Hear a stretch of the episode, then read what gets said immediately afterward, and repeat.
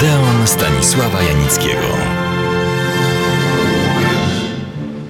Przed tygodniem opowiadałem Państwu o jednym z najciekawszych i najwartościowszych filmów włoskich, choć zrealizowany on został w Wielkiej Brytanii.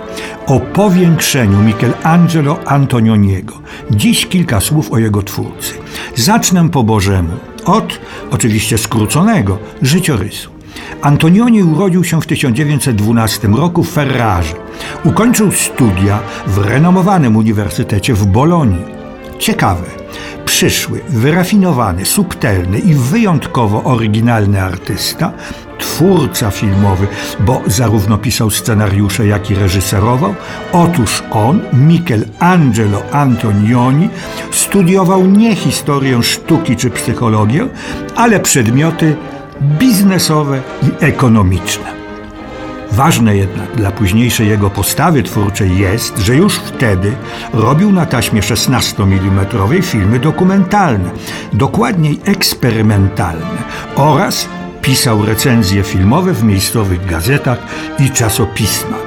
Dla porządku dodam, że pracował wtedy zgodnie ze swoimi studiami również w banku. Tak jak wielu wybitnych reżyserów włoskich, choćby Fellini, którzy swą wczesną młodość spędzili na prowincji, prędzej czy później uciekali albo przenosili się do stolicy, do Rzymu. Był rok 1939. Od tej pory Antonioni traktował już film bardzo poważnie. Pisywał recenzje i artykuły dla ambitnego czasopisma Cinema, notabene oficjalnego organu partii faszystowskiej. Oczywiście pisał nie z miłości do czarnych koszul. Przez pewien czas studiował też w sławnej szkole filmowej Centro Sperimentale di Cinematografia. Praktyczną wiedzę i umiejętność robienia filmów nabył podczas swego okresu czeladniczego. Na czym on polegał? Antonioni był współscenarzystą kilku filmów, m.in. filmu Roberto Rosselliniego Pilot powraca. W 1942 roku wyjechał do Francji i pełnił tam dwie funkcje związane z realizacją znanego dzieła Marcela Carnet Wieczorni goście.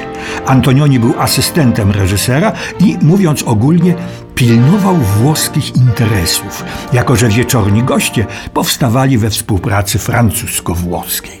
Po powrocie do Włoch Antonioni współpracował przy powstawaniu scenariusza głośnego i wyświetlanego z powodzeniem przed laty w Polsce akcyjnego dramatu Tragiczny pościg Giuseppe de Santisa oraz dramatu psychologicznego Biały Szejk Federico Felliniego. Jak widać, miał świetnych nauczycieli.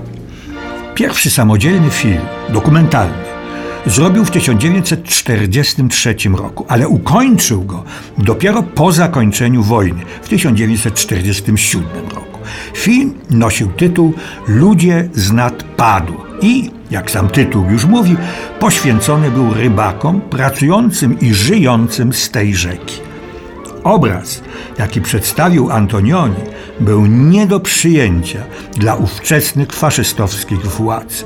Pokazał on bowiem nędzę ludzi, którzy zamieszkiwali te najżyźniejsze we Włoszech ziemie.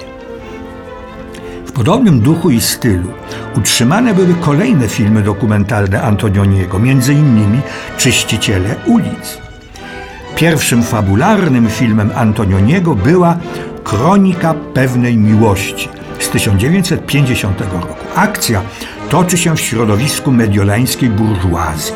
Zamożny przemysłowiec Fontana wynajmuje prywatnego detektywa, aby dowiedzieć się czegoś o swej świeżo poślubionej żonie. Grają Lucia Bosé. Byłem jednym z tych, którzy platonicznie się w niej kochali. Przemysłowiec dowiaduje się, o dawnej miłości żony do mężczyzny, z którym się przed laty rozstała, ale który teraz się pojawia. Okazuje się, że ich namiętność nie wygasła. Następują klasyczne dla tego typu opowieści zdarzenia, tajemnicze morderstwa, pozorowane wypadki. W finale kochankowie, osiągnąwszy wszystko, do czego dążyli, przytłoczeni jednak wyrzutami sumienia, a może już uczuciową niemocą, jak przed laty rozstają się. Niby zwykła opowieść kryminalna, ale już w tym filmie widoczne były znaki, sygnały, które rozwinęły się w następnych, dojrzałych filmach Antonioniego. Niepokojąca dwuznaczność ludzkich czynów, tajemniczość wydarzeń, domysły i niejasności, zawieszanie toku akcji bez jej jednoznacznego wyjaśnienia.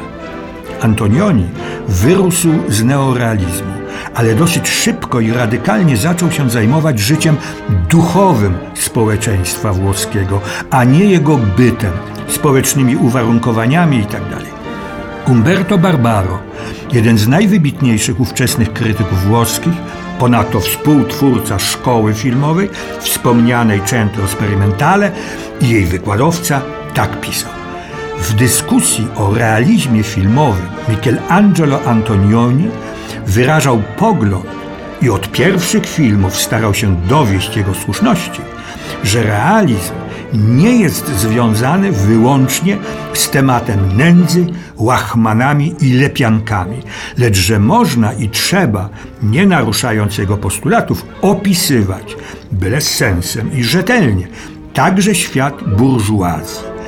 Antonioni bronił z przekonaniem i słusznością prawa artysty do wyboru tych rejonów rzeczywistości i takich tematów, które są mu bliskie, odpowiadają jego poglądom i temperamentowi. A jak Antonioni te założenia wcielał w życie w swych najważniejszych filmach, takich jak Przygoda, Noc, Zaćmienie, Czerwona Pustynia, opowiem za tydzień. Powiększenie już Państwu prezentowałem. Zapraszam więc do Odeonu.